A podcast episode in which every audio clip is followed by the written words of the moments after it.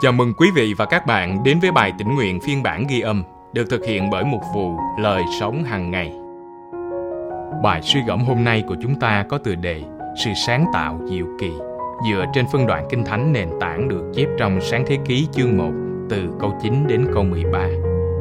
Đức Chúa Trời phán, nước dưới bầu trời phải tụ lại một nơi và phải có chỗ khô cạn xuất hiện, thì có như vậy. Đức Chúa Trời gọi chỗ khô cạn là đất, còn khối nước tụ lại là biển. Đức Chúa Trời thấy điều đó là tốt đẹp.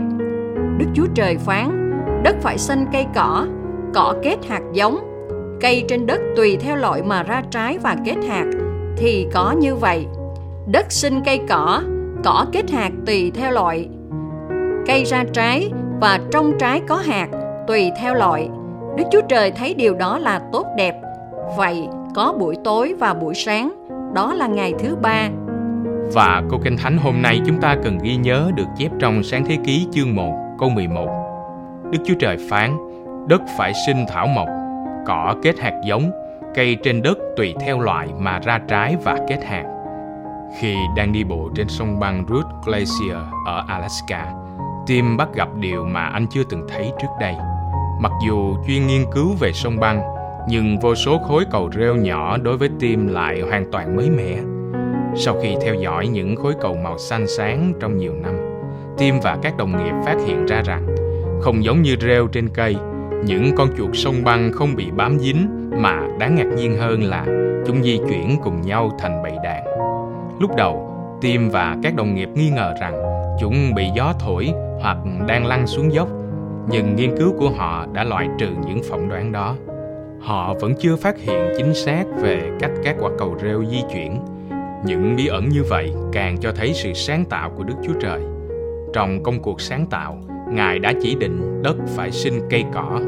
Sự sáng tạo của Chúa cũng bao gồm cả chuột sông băng. Mặc dù hầu hết chúng ta sẽ không tận mắt nhìn thấy chúng trừ khi đến nơi có môi trường thích hợp cho chúng.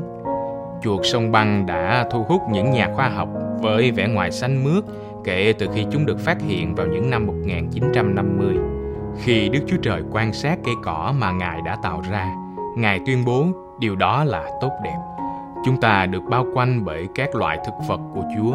Mỗi loại đều thể hiện quyền năng sáng tạo của Ngài và mời gọi chúng ta thờ phượng Ngài. Chúng ta hãy yêu thích mỗi loại cây cỏ mà Ngài đã tạo dựng vì chúng thật tốt đẹp. Điều gì trong sự sáng tạo của Chúa mang lại cho bạn niềm vui? Khía cạnh nào trong sự sáng tạo của Chúa thôi thúc bạn thờ phượng Ngài nhất? Chúng ta cùng nhau cầu nguyện. Lạy Chúa, con cảm ơn Ngài về sự sáng tạo diệu kỳ của Ngài và đặc ân được học biết về Ngài qua sự sáng tạo đó. Amen. Cảm ơn quý vị và các bạn đã lắng nghe phiên bản ghi âm bài tĩnh nguyện hôm nay. Chương trình được thực hiện bởi mục vụ Lời Sống hàng ngày.